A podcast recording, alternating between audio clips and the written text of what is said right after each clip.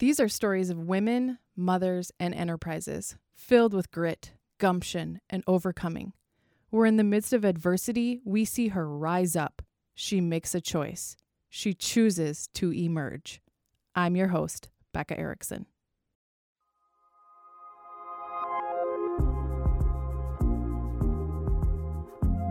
Hey everybody, this episode is an interview with Anna Kohler. She's a Twin Cities mother of four, all girls, two who are twins, and her oldest, who underwent brain surgery as an infant. And it was the first surgery of that kind here in the Twin Cities. Welcome. Thank you. We're so glad you're here. This is so fun. How did you actually get up this morning? You have four girls and you're here. You made it. Yeah. I actually was up at 4:30 this morning to teach. I teach online, so I was up before anybody else in my house. So is that actually lovely and peaceful, or is it difficult? It's amazing. Okay. It's amazing. Yeah. Mm-hmm. So tell me the day you guys found out you were having twins. Maybe it was through ultrasound or... Yeah, we found out we were pregnant with our second baby, and we're so excited. We had a two-year-old at the time, and everything was going just fine. And my friend, my best friend, was pregnant too with her first, and we were 2 weeks apart.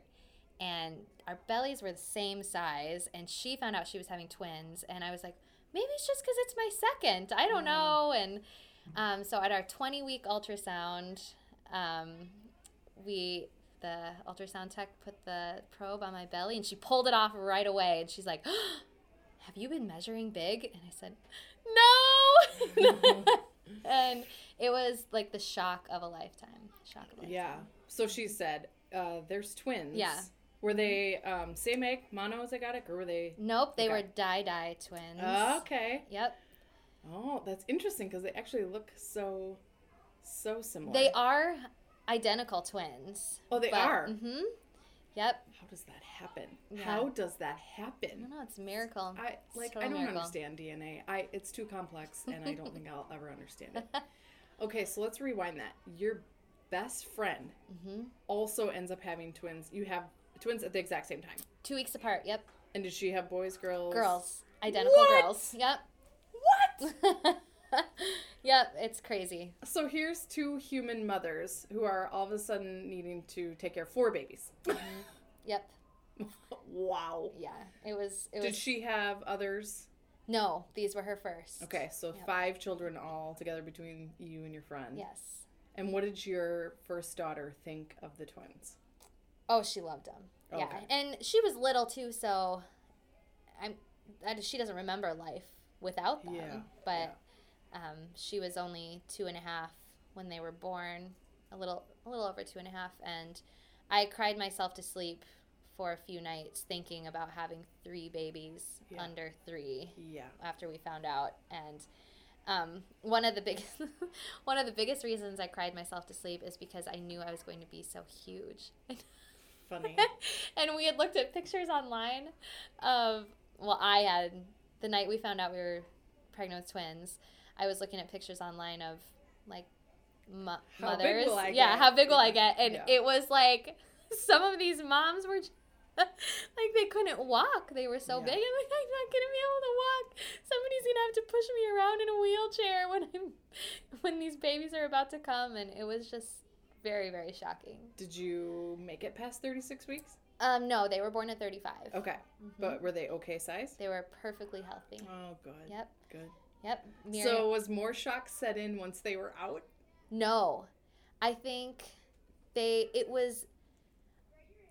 was a miracle from the Lord because they were the easiest babies, and it was such a smooth transition from one to three. And I don't know how that was because that's not what I've heard from other people, that their transition from one to three was very difficult. But so they got on kind of the same schedule, and pretty much gave you some peace. They did. Yeah. Wow. And they breastfed both like so easily, and we had tons of help and support, and they were like angel babies. Wow. And still are. They still are. You really don't hear that much. No. I know. That is amazing. Mm-hmm. So Was there a moment when you guys kind of looked at each other and you're like, we can't do this? Or you're like, this is actually blissful and enjoyable and so fun? After they were born? Yeah. I think we had been home from the hospital for 3 days. And this was more me, and maybe it was like, oh, hormonal too. But we'd been home from the hospital a few days, and we had, our house was like full of people. I don't even know who all these people were. Our family, I guess. Like, it's like a funeral. I know. You don't know who's there and why they're all like eating the food. I'm sure it being so helpful and wonderful, but I went into our bedroom, and I remember sitting down on the floor, and I was so overwhelmed. Like, I can't do this. Mm-hmm. And Lydia, our oldest daughter, came into my bedroom, and I don't think I had ever yelled at her before, and I said, "Get out of my room!" Yeah. And she looked at me with just her eyes filled with tears, and I'm like, I am the worst mother in the world. Like, I can't figure out how to take care of twins. I mean, they were 3 days old. Yeah. I just yelled at my 2-year-old, and that was a low moment for me. Well, yeah. Who doesn't have that? Yeah. You know, and, mm-hmm. and you're trying to navigate a whole new territory, mm-hmm. and she's trying to figure out, like, where am I welcome? Exactly. Where in mom's space mm-hmm. am I welcome? Mm-hmm. You know, and it's hard because you're like, well, you're not welcome here in this moment. Right. This exactly. is a really low moment. So were there days you guys just kind of made jokes about it, or like, hey, somehow we got 2 for 1, yeah, or it didn't yeah. really help? You were like, this is fine. Yeah, it was so great. After getting, I think the first 6 weeks were a blur. I don't remember a lot yeah. of the first 6 weeks. But after that, they were just so great. And that's awesome. We both enjoyed having 3 babies so much. And I know that some twin moms have said, oh, I hate all the comments. Oh, you must have your hands full, or can I see your twins? But I just loved it. I loved yeah. when people came up and said, oh, look at your babies. Oh, they're so sweet. Twins are so great. And I just loved all the comments, and I loved showing off my babies. And I think it helped that they were born in the spring, too, because yeah. we had that whole summer and, you know, out. Yeah. No flu season and things, so we were outside a lot, and yeah. like I said, had tons of support and help. So spring babies, which means they're 4? They will be 4 in a week and a half. Wow! Yes. So fun. Yes. That's incredible. Look at that. You made it through half of the formative years. Wow. You haven't scarred them. I know. I hope not. You maybe yelled at Lydia once, but the twins are doing good. Okay, I'm not going to say that was the only time I yelled at her. Nope, I can't either. Guilty as charged. So, Anna, we always ask our guests kind of that when you hit rock bottom question. So, you know, what sort of adversity came in motherhood that made you rise up? What was one of those rock bottom situations where you looked around and you're like, you know, this is all that's left for me is... When our daughter Lydia was 2 weeks old, we found, or she had a bump on the back of her head, and we thought it was just from birth. It was a difficult birth, and so we took her to the doctor, and he said, "Oh, I don't like you could feel a pulse through it. It was really strange." Mm-hmm. So we he didn't like it, so we had an ultrasound, and during her after her ultrasound, the ultrasound tech just kind of left, and then came back with probably 5 doctors. Oh my! And we're like, this is never. Like, it's good. Bad when you come back with one. Yeah. But when you come back, yeah. So they didn't know what it was. So they referred us to a neurologist and radiologist and things, and she had a vascular malformation. It was growing outside of her brain, and the blood vessels in her outside of her brain that control blood to the brain and to the rest of the body were all messed up. It was like a big spider web. Wow. And they think that she probably had a stroke when I was pregnant, and that was her body's way of recovering from the stroke. I have no idea when that would have happened. We only had one ultrasound when I was pregnant, but everything was totally normal. It was an easy pregnancy. And so from that time, from 2 weeks until, well, still today, she she has seizures, but the first few months were really difficult. She had seizures about every 2 weeks, and we before she had her first seizure, we saw a doctor. There were two doctors in particular who saved her life, and we were at an appointment, and we said, what are we looking for? Because they didn't want to operate right away. She was so little. And they said, we don't know, but it'll be something big. Right, like it'll be obvious. Yeah, it'll be obvious. But then there you are on bated breath, constantly waiting for is that it? And we're like brand new parents, and we're thinking, we don't know what's weird and what's normal about a new baby. And Brandon was in college at the time, and one night he was in class, and I had a friend over, and Lydia had a seizure. And we both just sat there and looked at her, and we're like, what is happening? Right. Me and my friend. And she called her mom, who is a nurse, and she said, you need to take her to the ER. I think my mom thinks she's having a seizure. And so I went and picked up Brandon from school right away, and we rushed her to the ER. And she had her first brain surgery that night in the middle of the night. Oh, gosh. My hair's standing up. Wow. And from then, that was November. She was born in September. And that was November. From November until the end of December, she had 6 brain surgeries to fix the malformation in her brain. And we spent most of that time in the hospital. They would let us out and then say, I think she's okay for a while. We don't want to do all of it. We don't want to, it could send her into heart failure if we mess with the blood vessels too much. Yeah. And so they would send us home, and a week later she'd have another seizure. Yeah, exactly. Back. So did this go on then for 2 years until you have twins and think, well, now that I have twins, I'd have to take 3 kids to the ER? Yeah. Well, we thought everything was good after 3 months. So when she was about 3 months old, it was actually Christmas Eve, or the day before, a week before Christmas, she had her last brain surgery, and the doctor said, we're doing it all this time. And they came into her hospital room in the ICU, and they said, you should sit down for this. They said, we're going to do it all, but she could die. And they didn't really have any other choice. It was just going to be a continual back and forth to the hospital and more brain damage every seizure she had. So, oh my goodness. So it's like bringing it all back. Well, right. It's really hard. So your options are, risk this brain surgery or live a life of hospitalization. Yeah.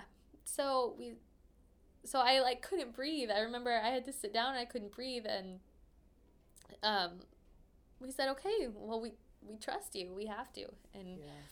And so that last surgery took 8 hours, and the waiting room was just full of our family and friends, and it was so beautiful. Nobody else could even come in that waiting room. Nobody else could have surgery that day because it was just the Kohler waiting room, and they came into the waiting room, her 2 doctors, and they said, she's cured, and her malformation was fixed. She still has seizures because of just residual effects on her brain, messing with her brain so much, but the malformation is fixed. And so was the wiring, it was a neurological, it was a pathways issue. Did they say some of her learning will be inhibited? Or... They said it could be. They didn't know. To be honest, this was the first time they'd ever done this procedure on a baby. Ever. Oh, lucky you. Ever. Oh, my. Was she hitting milestones then after 3 months? She would crawl and she... Okay, so... Yeah. No, physical milestones took a long time. She didn't walk till she was close to 2. Yeah. And to this day, she's so smart, but physically she's a little bit delayed. Sure. She will never be an athlete, which is okay. She's gifted in other ways. And, but she still does have seizures. So you asked about the twins.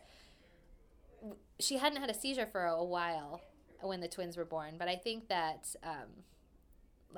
big things happening in her life all at once kind of exacerbate them. Yep. Overstimulation makes it worse. So when the twins were 2 weeks old, she had another seizure, and that was very difficult. So what choices are you left with? You've got 2-week-old twins. And you're like, gee, Lydia, you were 2 weeks old when all this went down with you. Yeah. And I'm going to have to leave these babies here to take you back to the hospital and relive this again. Yep. And separate the family. Mm-hmm. Right? Yeah. Which, what does that do to your heart as a mama? It was very difficult.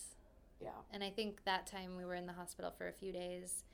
And so it was just like, oh, I missed my brand new babies. And I was like, you know, hooked up to a pump the whole time. Exactly. And like, you're like, these conjugal visits are actually hospital visits for nursing.